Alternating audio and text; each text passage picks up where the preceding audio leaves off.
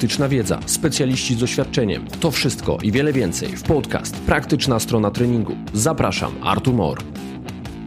Cześć, zapraszam na kolejny odcinek podcastu Praktyczna Strona Treningu. Odcinek dedykowany podnoszeniu ciężarów już po raz trzeci, a ze mną przed mikrofonem absolwent Akademii Wychowania Fizycznego i Sportu w Gdańsku, trener przygotowania motorycznego, trener podnoszenia ciężarów i trener crossfit. Człowiek, który pracował w Ośrodku Przygotowań Olimpijskich w Cetniewie, trener, który może poszczycić się już ponad 10-letnim stażem, trener, który ukończył m.in. dwutygodniowe szkolenie z podnoszenia ciężarów w Moskwie, prowadzone przez 5 wybitnych specjalistów, m.in. zapewne znanego wielu odbiorcom Dmitrija Klokowa. Po powrocie z Rosji od 2015 roku współpracował właśnie z Dmitrijem Klokowem, który m.in. przygotowywał go do zawodów. Panie i panowie, ze mną przed mikrofonem Michał Tomaszewski. Cześć, dzień dobry, witam wszystkich. Cześć Michale. Bardzo fajny życiorys i to jest tylko fragment, bo to jest taki obkrojony twój życiorys. Ja ze swojej strony, kiedy zawsze mówię o tobie, przedstawiam ciebie bądź nawiązuję do twojej osoby, zwracam uwagę na dwie rzeczy. Przede wszystkim na twoje wysokie kompetencje właśnie jeżeli chodzi o podnoszenie ciężarów i to nie podlega żadnej dyskusji. A druga kwestia to jest wybitne, wzorowe, godne naśladowania, zaangażowanie w proces edukacji swoich podopiecznych. Jesteś po prostu świetnym nauczycielem i to nie jest moja subiektywna opinia, tylko mając styczność z osobami, które są twoimi podopiecznymi, kursantami, oni wszyscy wypowiadają się właśnie w tym kontekście i czapki z głów, chylę czoła, bo taką robotę powinien wykonywać trener, żeby tak o nim mówiono jak o tobie. Bardzo dziękuję i ten miły odbiór też do mnie dotarł i po prostu staram się robić moją pracę najlepiej jak mogę i powiedzmy, że w swojej karierze nie miałem za dużo dobrych wzorców ani dobrych trenerów. Mogę ich powiedzmy policzyć na palcach jednej dłoni. No i musiałeś sobie te wzorce sam wypracować. Po części szukałem po omacku, po części też szukałem kogoś, kto naprawdę byłby godny tego, żeby móc czerpać od niego wiedzę i naprawdę się tego czegoś nauczyć. Nie jak po prostu trenować, tylko po prostu jak też trenować innych. I moim zadaniem było zawsze tak, że trenuj kogoś tak, jak sam by chciałbyś być trenowany. I kiedy udało mi się nawiązać współpracę z Dmitrijem Klokowem, co było moim w ogóle, kiedyś jak go oglądałem na Eurosporcie, to było moje marzenie, żeby w ogóle uścisnąć mu rękę, a nie żeby jeszcze pojechać na przykład za granicę i być pod jego skrzydłami. Później jeszcze jak zakończyliśmy kamp i żeby mnie prowadził przez bardzo długi okres czasu. No jego wiedza jest bez porównania, w ogóle odbiega od powiedzmy takich typowych stereotypów, jakie są powszechnie znane, czyli że zarzut to zarzut, podrzut to podrzut, rwanie to jest, a jak to mówią, wygrywa się podrzutem. Po części tak, ale jeżeli jest się w stanie dobrym być w obu dyscyplinach, czyli i w rwaniu, i w podrzucie, naprawdę te wyniki wtedy są godne tego, żeby można by powiedzmy się nazywać dobrym dwuboistą, nie? No i teraz, Michale, zacząłeś nawiązywać do Dmitrija Klokowa. W ogóle ja wspomniałem o tej Rosji i ja myślę, że jedna rzecz jest warta jeszcze poruszenia i chcę poczynić pewien komentarz na początku. Odcinek siłą rzeczy będzie zawierał wiele odniesień do kawałka historii sportowej Michała związanej z Rosją, to jest nieuniknione, ale w żadnym wypadku nie jest to głoszenie treści prorosyjskich, a żeby jeszcze było jaśniej, zarówno ja, jak i Michał uważamy, że atak Rosji na Ukrainę zasługuje na pełne potępienie i czynny zbiorowy opór. Nie mamy co do tego wątpliwości. No niestety ta krytyka kierowana jest nie tylko do władz rosyjskich, ale również niestety do części populacji Rosji. I to chciałem, żeby na początku zostało jasno powiedziane, zakomunikowane i żeby stworzyło to przestrzeń, która pozwoli nam się skupić na tych wątkach związanych stricte ze sportem, nie? A nie sytuacją geopolityczną. Dokładnie. I w tym kontekście proszę, słuchajcie. No dobra, Michale, twoje początki z dźwiganiem i dlaczego nie jesteś z nich zadowolony?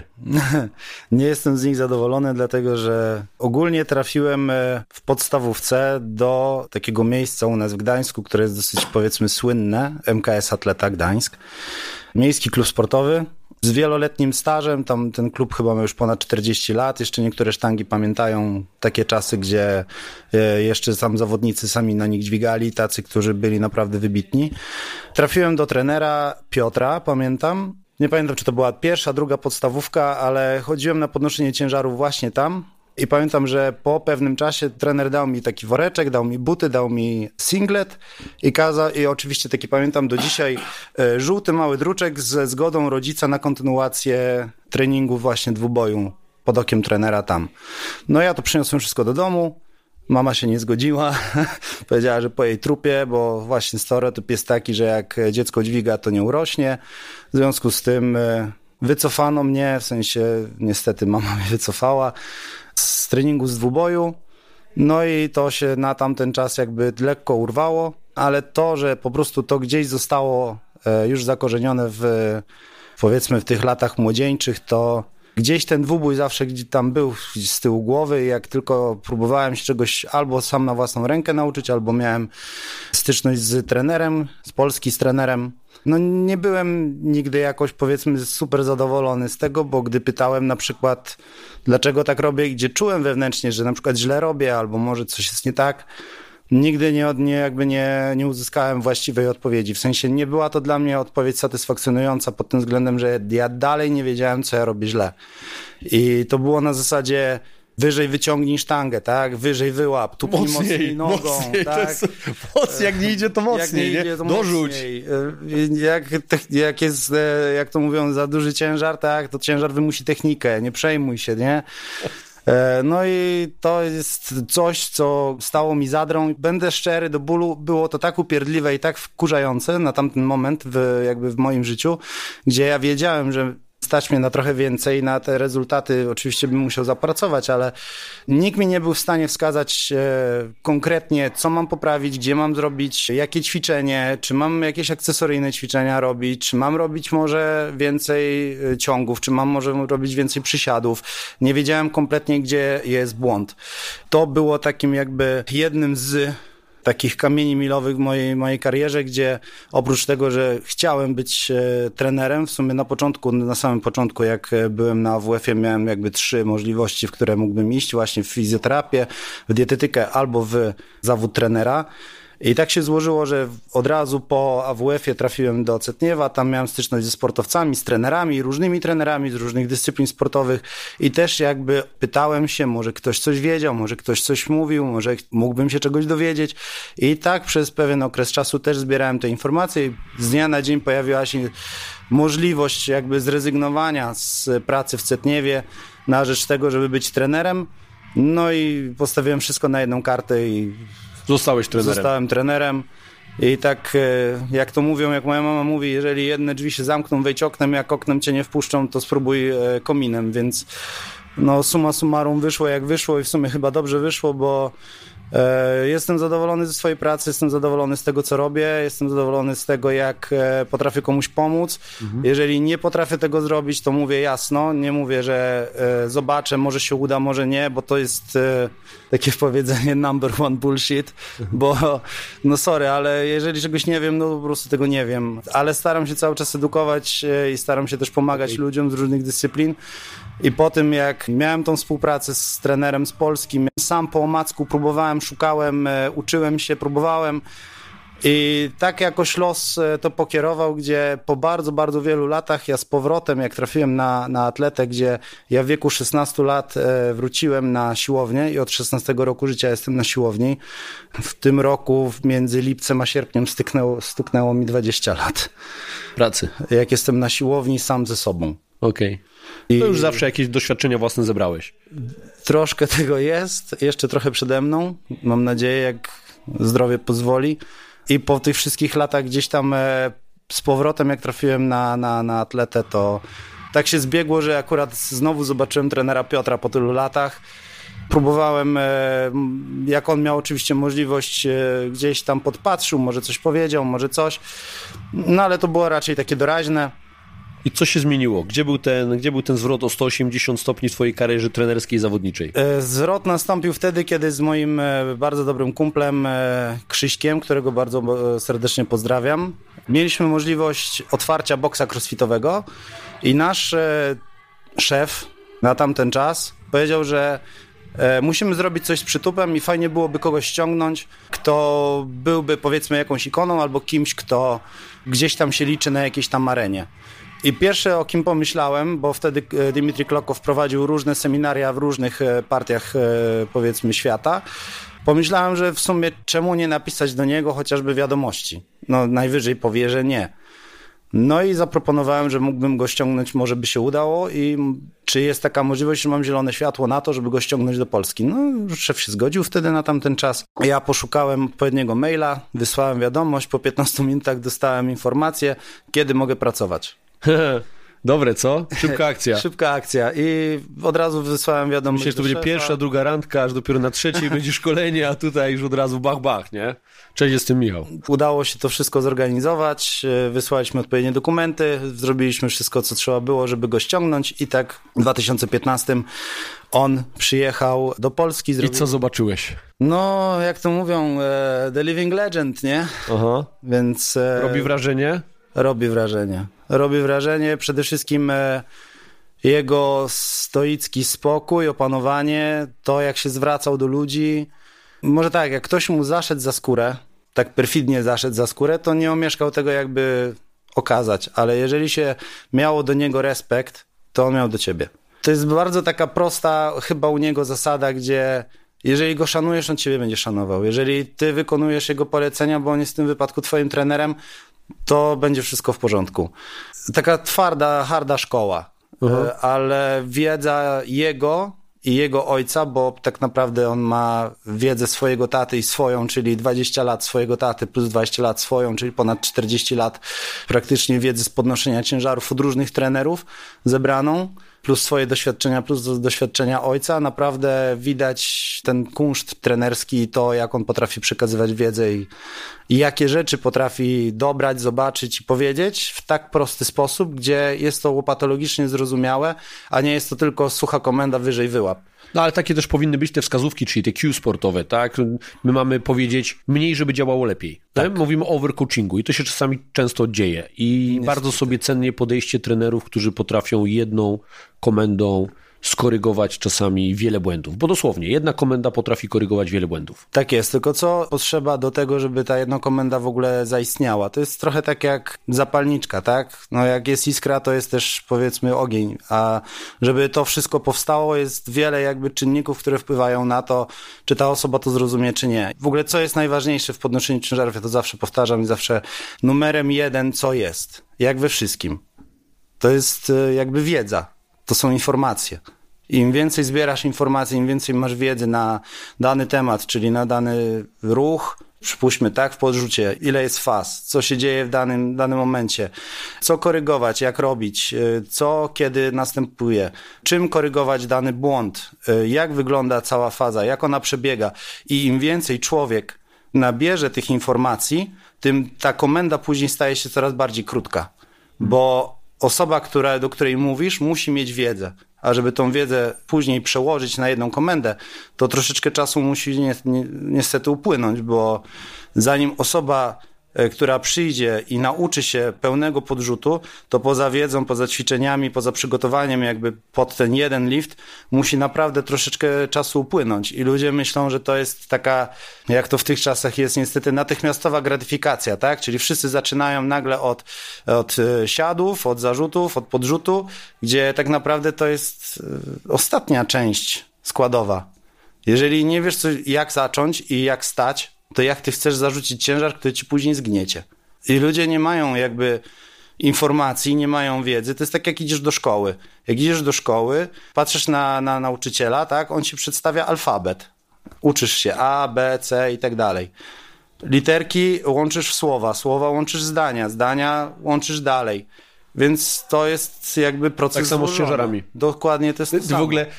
Ja w ogóle wyczuwam w tobie, jak rozmawiam z wieloma trenerami, ty opowiadasz o podnoszeniu ciężarów, nie? I ty masz taki styl, że przecież te ciężary to zaczynają być taką historią, że one mają duszę i tak się słucha tego, nie? To jest takie, to nie jest w negatywnym sensie, nie mówię tego, że to jest takie opowiadanie o ciężarach, ale to w taki obrazowy sposób potrafi zaangażować słuchacza w próbę zgłębienia, że to podnoszenie ciężarów, mimo że pozornie wydaje się proste, kryje w sobie tą głębię, o której ty tak naprawdę mówisz w formie tego opowiadania. Troszkę tak jest, bo podnoszenie ciężarów ma swoją historię, ma swoją duszę.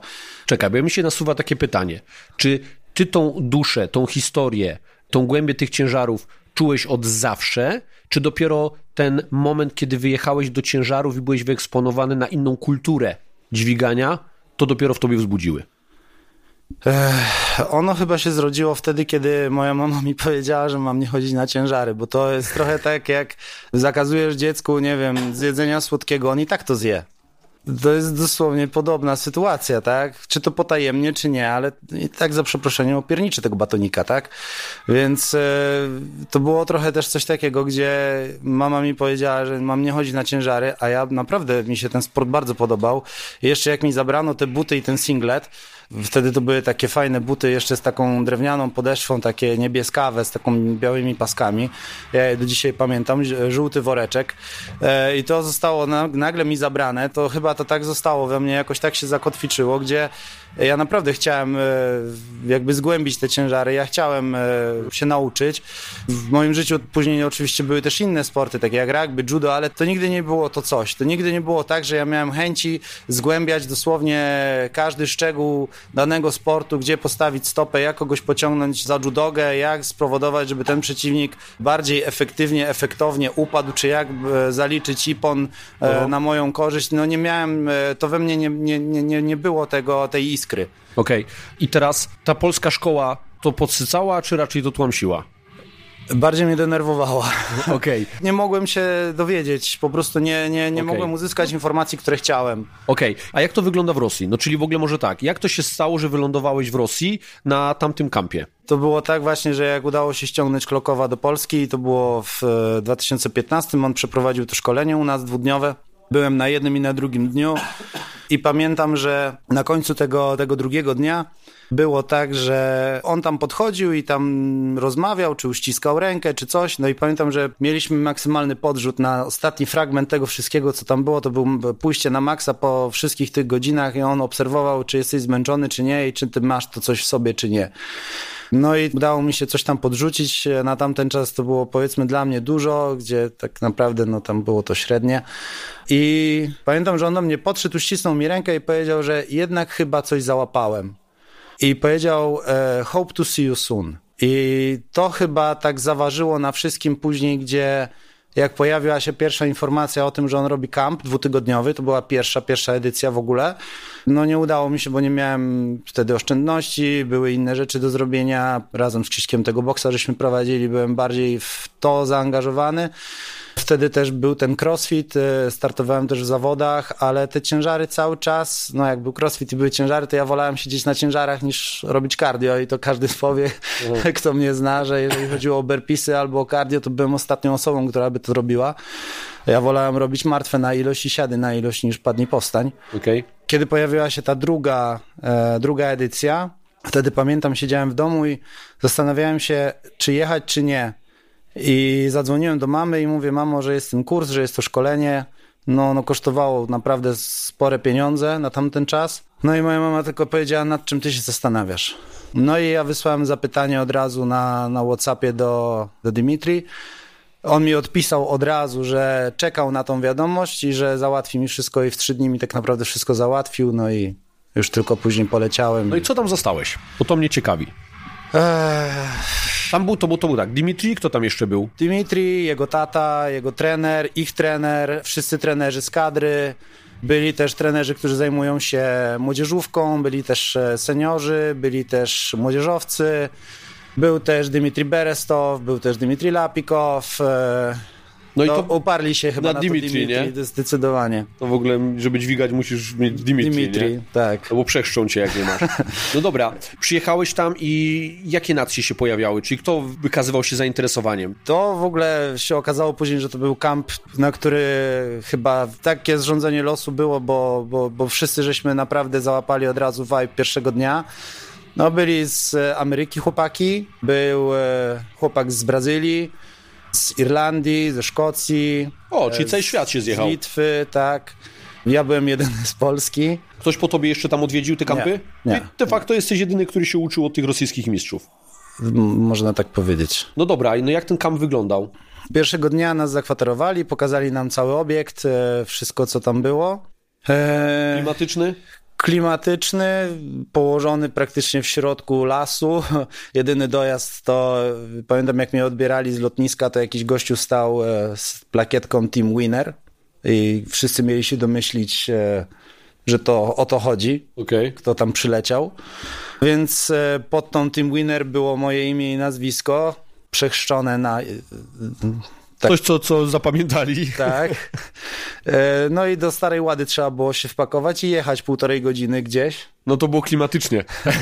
I tak mówisz, o kurde. I starszy człowiek po prostu prowadził, nie ani w ząb z nim, on ze mną też, więc jedzie się, później się wjeżdża do lasu, jedzie się tym lasem, nie? I takie pierwsze myśli jest, no na pewno. I ty znowu dzwonisz do mamy. A telefon alarmowy nie działa, brak zasięgu. Ale udało się na szczęście tam dojechać, pojawiła się brama, że Ośrodek Olimpijski, więc wiedziałem, że to, już później on po nas wyszedł, wprowadził nas na cały obiekt, pokazał nam wszystko i tak dalej, powiedział, że dzisiaj mamy wolne, no bo to było w niedzielę i w poniedziałek spotykamy się tu i tu, no i zjedliśmy to, co mieliśmy zjeść, mieliśmy jedzenie, mieliśmy wszystko, zakwaterowanie, zaprowadził nas na salę, mówi rozgrzewajcie się, no i zrobimy ewaluację. No i jak żeśmy weszli i zobaczyli, że jest tylu trenerów, bo chyba było z 6 czy 7 trenerów, no i my, no i rozgrzewka, wszystko i tak dalej, no i oczywiście pierwsze co, no to rwanie. Wszyscy zaczęli robić rwanie, no oni po jakiejś tam powiedzmy godzinie podeszli, zwołali nas, mówią, że no generalnie nic nie umiemy, że to jest lipa. Okay. No i wszyscy stali się, patrzyli na siebie, patrzyli się na nich i tak, okej. I to był taki pierwszy zimny kubeł wody na każdego, który spadł i od razu było takie, no dobra, fajnie, nie? Oni mówią, dobra, no to teraz podrzut, nie? No i podrzut to samo. Mówią, okej, dzisiaj 2 treningi, idziemy zjeść, wieczorem 2. trening i całe szkolenie, czyli teoria, seminarium. I tak było w poniedziałek, kiedy mieliśmy 2 treningi plus część praktyczną, plus część teoretyczną, plus seminarium. Wtorek 1 trening... seminarium, technika, sauna i seminarium. Środa 2 treningi plus znowu to samo co w poniedziałek. Czwartek analogicznie jak wtorek. Piątek znowu 2 treningi, seminarium i wszystko. Sobota 1 bardzo długi trening ciężki plus seminarium plus technika plus teoria. Jak to pamiętasz wszystko? Bolało. Niedziela była jedyna wolna, gdzie nas zabrali na miasto i pozwolili się trochę pobawić. I od poniedziałku znowu to samo. Do niedzieli, do soboty. Do soboty. Czyli fizycznie niezły wyczyn. Bardzo. Ale to było bite 2 tygodnie wiedzy, teorii, seminariów i praktyki. I praktycznie no, wszystko w ośrodku razem z trenerami i z zawodnikami. I co, wywróciło ci to wszystko do góry nogami? Stwierdziłem, że nic nie umiem. Jak tam byłem, to stwierdziłem, że nic nie umiem. Wiesz co, widzisz, to jest trochę takie zbieżne z tym, to co ty teraz powiedziałeś, ja słyszę od kursantów, którzy są na twoich szkoleniach. To już 2 edycje, nie? Przerobiliśmy w ramach projektu Praktyczna Strona Treningu i oni wychodzą, ale wychodzą w taki pozytywny sposób, nie? Czyli to dla nich nie jest deprymujące, tylko oni już nawet po pierwszym dniu mówią, kurde, nareszcie wiem, o co w tym chodzi, nareszcie patrzę na to inaczej, do tej pory robiłem to źle, czyli to jest takie pokazanie błędu, ale od razu pokazanie nadziei i wiemy, jak ten błąd naprawić. Zaraz będziesz robił to dobrze, wystarczy, że wykonasz swoją pracę.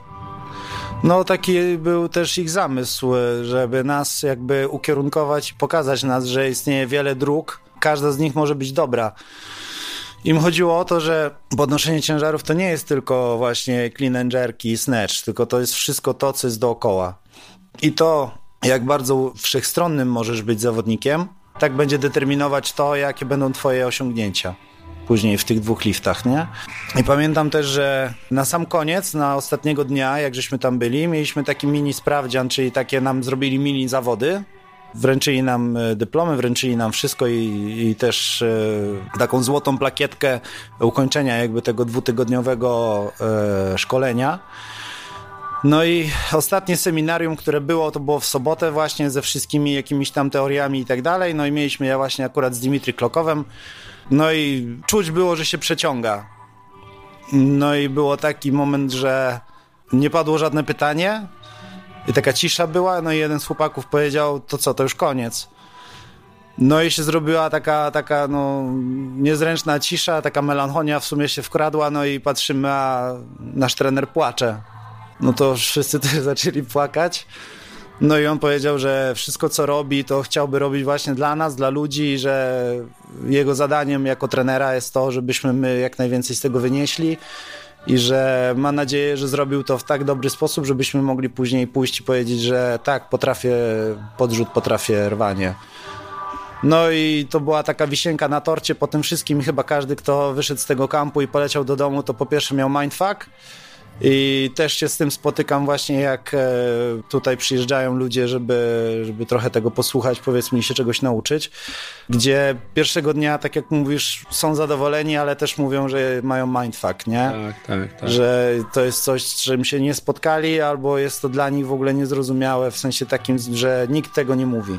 Tak. No moim zadaniem jest to, żeby właśnie ludzie zaczęli... Ale widzisz, ja widzę po tych szkoleniach, że to ma mocną aplikację praktyczną. Ja to widzę, bo ja widzę teraz, jak trenerzy, którzy są tutaj w klubie, w Husarz Akademii, jak oni pracują teraz z ludźmi. Oni pracują w twoim modelu i oni nie tylko pracują w tym modelu, bo tak ich nauczyłeś, ale oni mówią, widzą te efekty tego nauczania. To nauczanie jest skuteczniejsze. Oni są lepszymi trenerami, bo zaczęli lepiej uczyć, bo się dowiedzieli więcej i uzyskali lepszą jakościowo wiedzę na ten temat. Także to jest cholernie skuteczne, nie? W praktyce. No bo właśnie moim zadaniem jest to, żeby ludzi nauczyć, że pierwszym stopniem, jak się wchodzi po tej drabinie tych ciężarów, to nie jest od razu sztanga, tylko to jest informacja.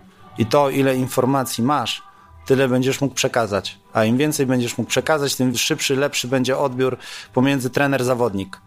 I wtedy można sobie faktycznie pozwolić na krótkie informacje, związane informacje, dlatego że i trener, i zawodnik mają wiedzę, mają informacje, mają zebrane doświadczenie, które wspólnie jakieś tam przerobili na sali i rozumieją się na tyle, że kiedy trener spojrzy na niego albo pokaże tylko coś, wystarczy gest czasami. On rozumie, co zrobił źle. I to ułatwia pracę o 100 razy i jeżeli dzięki temu ludzie mogą też bardziej pokochać ciężary, mogą robić je bezpieczniej i przede wszystkim trener i zawodnik mają dobrą więź między sobą i ten progres jest widoczny, no to jest wygrana dla wszystkich. To prawda. Wiesz, co mnie ciekawi, bo powiedziałeś, że na ten kamp zjechały się zawodnicy różnych nacji.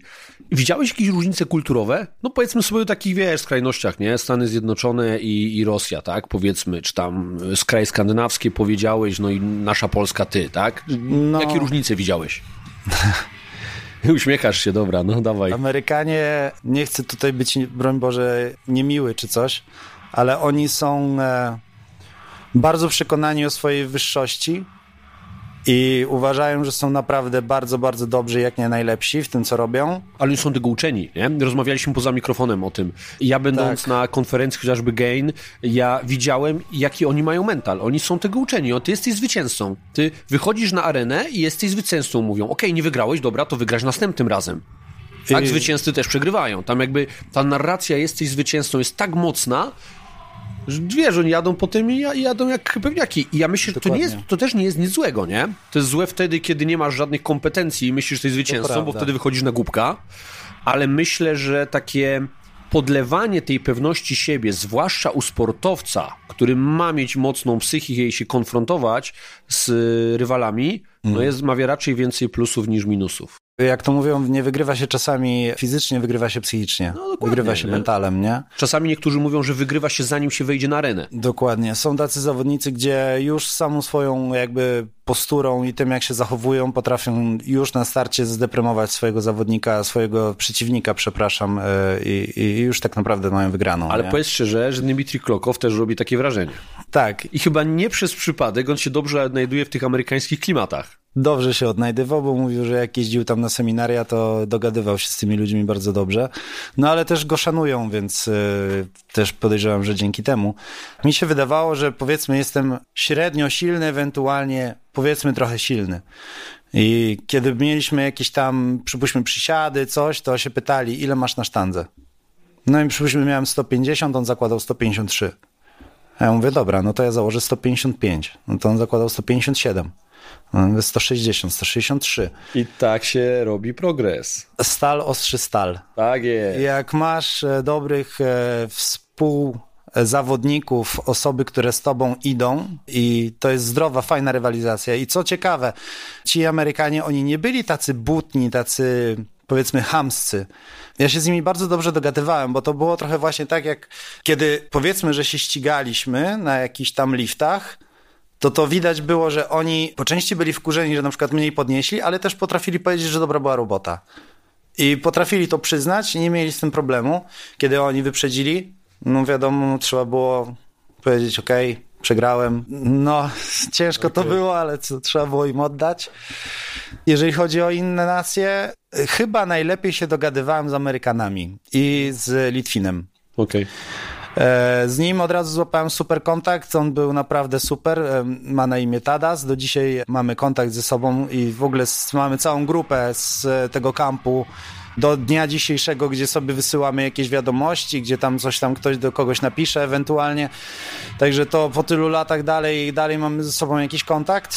Z Tadasem mam chyba najlepszy, największy i z nim chyba najlepiej się dogadywałem oraz z dwoma Amerykańcami i z nimi była taka właśnie dobra rywalizacja, nie? No i to jest chyba bezcenne, nie? To jest bezcenne, bo jeżeli sobie popatrzymy na to, jakie metody treningowe działają najlepiej, no to te, które wzmagają współzawodnictwo, intensyfikację wysiłku poprzez właśnie współzawodnictwo. Tak jest. Zresztą nawet ta cała koncepcja velocity-based training, ona właśnie bazuje na tym, że się ścigasz z cyferkami. Tam jeszcze dwóch zawodników, oni ścigają się tak z kilogramami, z cyferkami na akcelerometrze czy na tym encoderze liniowym. W treningu szybkości, tak? Wystarczy, że ktoś ma biec jakiś maksymalny sprint, jakąś akcelerację, 30, 60 zrobić, wystarczy, dasz mu obok rywala.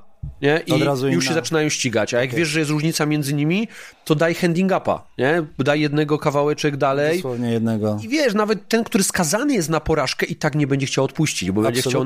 No właśnie. Nie? Nawet będzie chciał przyspieszyć. No właśnie. Mentalnie będzie chciał jednak udowodnić, że on nie odstaje. No właśnie. No i to jest to. Ja pamiętam, jak po Rosji wróciłem do Polski i pierwsze... Od chłopaków w klubie usłyszałem, dobra, pokaż, co się tam nauczyłeś. Mieliśmy jakiś tam workout właśnie typowy sztangowy, jakiś tam kompleks był i nigdy wtedy w życiu nie zarzuciłem 130 na wysoko. Zrobiłem ten kompleks ze wszystkim, co miałem i stwierdziłem po tym i się nawet ich zapytałem, widzieliście? To było nawet lekkie i wtedy było tylko widziałem takie okej. I już nie było pytań, pokaż, co się nauczyłeś. Tak, to było widać. To mi dało bardzo mocno do myślenia, że skoro te 2 tygodnie dały mi tak dużo, to czy byłoby to niezasadne, jeśli ja bym napisał do Dmitrija Klokowa i w ogóle czy by się zgodził, bo to czy by był w stanie mnie poprowadzić online. No i się zbierałem chyba do tego z dobre 2 albo 3 miesiące. Próbowałem na własną rękę coś tam robić, ale to widziałem, że to nie jest to samo, co mieć trenera i mieć plan treningowy i się jakby móc zapytać chociażby o błędy albo nawet dostać jakieś wskazówki. Napisałem, zgodził się, no i zacząłem współpracę. No i teraz podsumuj mi to, jak to wyglądało. Było warto? Było bardzo warto, ale do końca życia nie zapomnę, jaką dostałem litanię. Pierwsza wiadomość od niego, czy na pewno chcę. Napisałem, że tak. Druga wiadomość, czy jestem w stanie zasypiać z bólem i budzić się z bólem. Napisałem, że tak. Było głupie. Z perspektywy czasu teraz stwierdzam, że to bolało. I czy jestem tego pewny? Czy jestem w 100% pewny, że chcę trenować ciężary i chcę, żeby on był moim trenerem? No i napisałem, że tak. No i ile razy mogę trenować? Napisałem, że 6 razy w tygodniu. I to był twój błąd.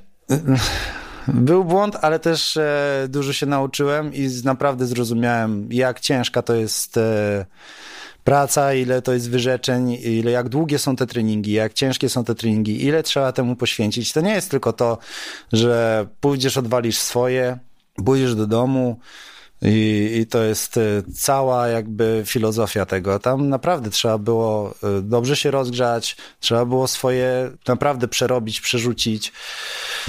Ile takie sesje trwały? Od 1,5 do 2,5 godziny. Bardzo długo. A powiedz mi jeszcze, jak to wygląda kulturowo w Rosji, jeżeli chodzi o dźwiganie ciężarów, jak wygląda ta kultura właśnie pracy, nie? Czyli czego tam doświadczyłeś, czy jest jakaś hierarchizacja, że ci bardziej doświadczeni, utytułowani, oni mają jakieś przywileje, inaczej się na nich patrzy, są jakimiś autorytetami, czy może wręcz przeciwnie? To jest dosyć zaskakujące, bo każdy poziom różni się od następnego, czyli tak jak patrzyłem na młodzież, która tam te dzieciaki, powiedzmy w cudzysłowie, by nie wyglądały jak dzieciaki, w porównaniu do naszych dzieciaków, gdzie u nas niestety to jest bardziej tak, że odwzorowanie ruchu, czyli trener pokaże, w tym wypadku zawodnik odwzorowuje ten ruch, jeżeli on jest zbliżony do tego, co trener pokazał, to powiedzmy, że no, nadaje się, ewentualnie może coś z tego będzie. No i oczywiście uczenie całego ruchu, wszystkiego, siady, ciągi i ewentualnie gry i zabawy, ewentualnie trochę porzucać sztangą, trochę coś tam porobić, boisko, gry i zabawy. Okay. Tam jest to bardziej... Widać, że to jest proces złożony. Jeżeli ci się to spodoba, tak jak u nas na przykład, spodoba ci się to i zostaniesz, to powiedzmy jesteś zawodnikiem, który ma predyspozycję, łapie dosyć szybko i potrafi odwzorować ten ruch, bo to jest niestety na zasadzie odwzorowania ruchu i powiedzmy, że to dobrze wychodzi, no to masz jakieś predyspozycje do tego, żeby być tym ciężarowcem i ewentualnie no może w przyszłości coś ci się tam uda. Tam jest tak, gdzie widziałem chłopaki, dziewczynki, wszyscy trenowali razem i na przykład robili tylko i wyłącznie wybijanie góry na nożyce. Stoi tam 10, 12, 15 dzieciaków, trener stoi, w tym wypadku ich tam jest chyba 5 czy 6 trenerów, nie jeden. To jest też co? Że na grupę 12-osobową jest 6 trenerów? Na przykład. Mhm. I oni powtarzają ruch. Zejście, wyjście, wybicie, nożyce, stop. Zejście, wyjście, wybicie, nożyce, stop. I tak na przykład ileś tam set razy. Później ciągi ileś tam razy. No i grzbiety, później coś tam jeszcze. Ćwiczenia dodatkowe, jakiś kozioł, coś. I następny dzień coś pod rwanie, coś pod nogi, coś pod ciągi i bardzo, bardzo dużo drilli, bardzo, bardzo dużo. Wszystkiego takich z połowy piszczela, z kolana, z nadkolana, gdzieś tam przysiady, przysiady pauzowane, przysiady na tempo, wybijania, pauzy. To wszystko było tak, że jak się patrzyło na te dzieciaki, to było jedna kopia. Okej. Okay. I wszyscy robili dosłownie ten sam model nauki, gdzie nie było na zasadzie, powiedzmy, przepraszam za kolokwializm, YOLO, że ten robi rwanie, ten robi podrzut, ten robi siady, ten robi coś tam, tylko to było mocno, widać było ułożone na zasadzie naprawdę prawdziwego szkolenia, a nie po prostu tego, że no dzisiaj robimy to, może jutro tamto.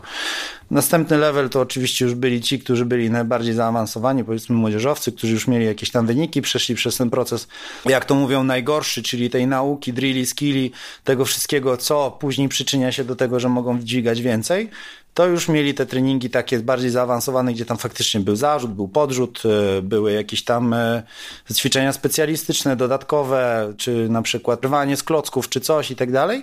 No i ta grupa już dużo, dużo starsza, która miała już takie naprawdę te treningi złożone. Co się przewijało przez wszystkie grupy, to właśnie tak zwane to, co oni uważają, że jest esencją drill and skill. Czyli drillowanie danych zadań, zadaniówki, ćwiczenia główne, ćwiczenia poboczne, i skill, który nabywasz przez robienie zadaniówek danych przez trenera, na przykład na, nie wiem, 5 ma błąd taki, 5 ma błąd taki, 5 ma błąd taki, to robią... I dopiero idzie ta specyfika, czy taka personalizacja bardziej. Dokładnie. Nie? Pod dany problem. Idą dalej. Wiesz, to co teraz powiedziałeś, to jest taki long-term athlete development, nie?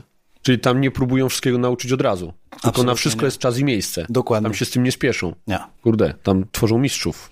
Trochę tak. Oni wychodzą z założenia, że jeżeli od samego, powiedzmy, zalążka jesteś uczony podstaw i im większą bazę masz, tym większe ramiona twojej piramidy będą. Mocny fundament. Im większy fundament, tym wyższe ramiona, tym większa piramida, tym więcej można zmieścić i upchać rzeczy, które będziesz chciał później dodać albo odjąć. Świetnie to brzmi.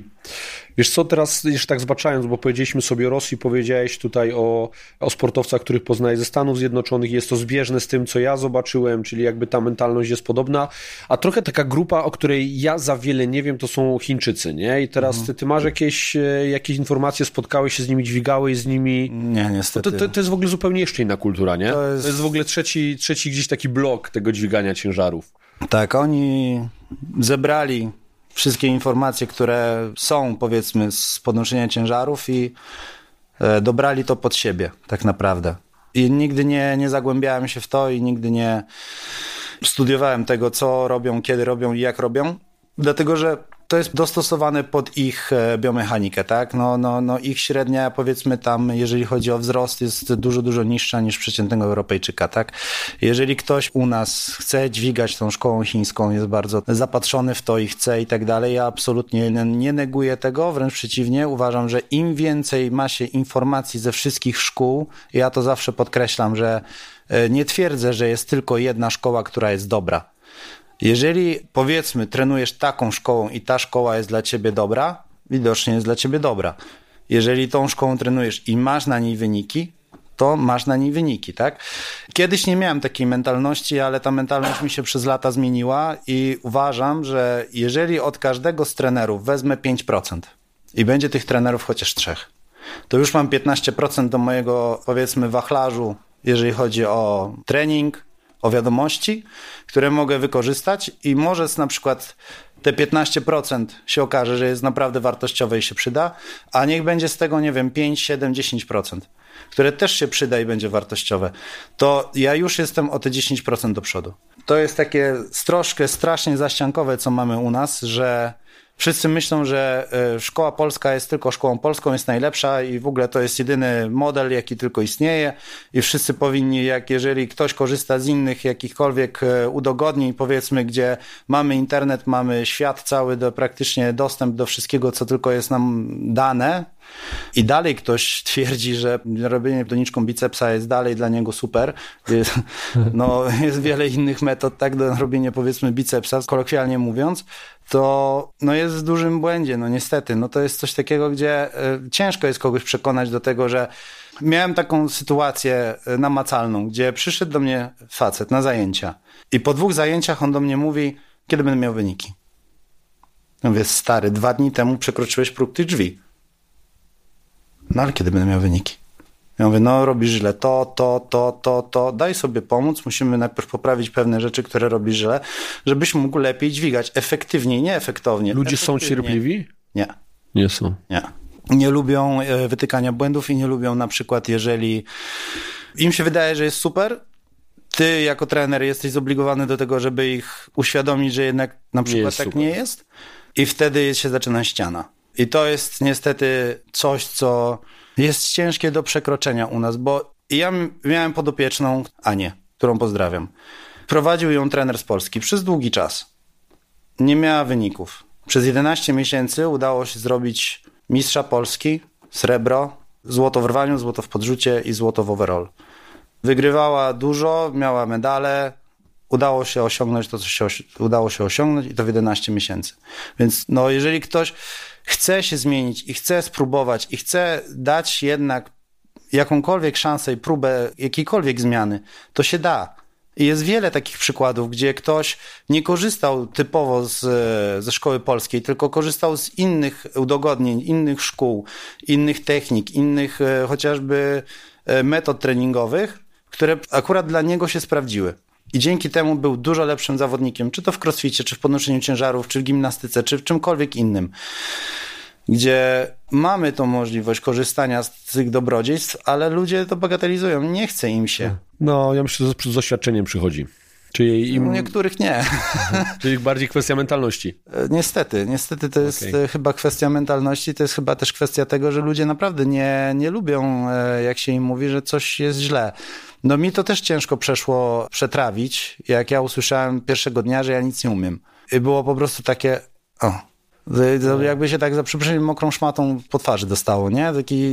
Jest po prostu taki bitch slap i nagle jest what the fuck, nie? To chyba z amerykańskiej szkoły ten bitch slap i what the fuck. To raczej myślę, że nie rosyjska, tak. Tylko bardziej amerykańska szkoła. Nie. Tam jest my friend, this is number one bullshit. To jest po prostu... non-stop chodzi to hasło, tak? To jest non-stop. Okej. Michale, dobry jesteś w opowiadaniu o tych ciężarach, a myślę, że... jestem pewien, bo wiem, jakie relacje są od uczestników szkoleń, że jesteś jeszcze lepszym trenerem. Na pewno nie brakuje pasji w tym, co mówisz i nie brakuje ci kunsztu trenerskiego. Jak już powiedziałem na początku, powtórzę to zdanie, czapki z głów, chylę czoła przed człowiekiem, który jest trenerem z krwi i kości. Ty nie jesteś spompowanym pozerem, ty jesteś po prostu rewelacyjnie skutecznym trenerem, Dziękuję. Gdzie wszyscy, którzy są wystawieni na twój coaching, jak jeden mąż, mówią właśnie to, co ja w tej chwili powiedziałem. I tu nie ma w tym przypadku.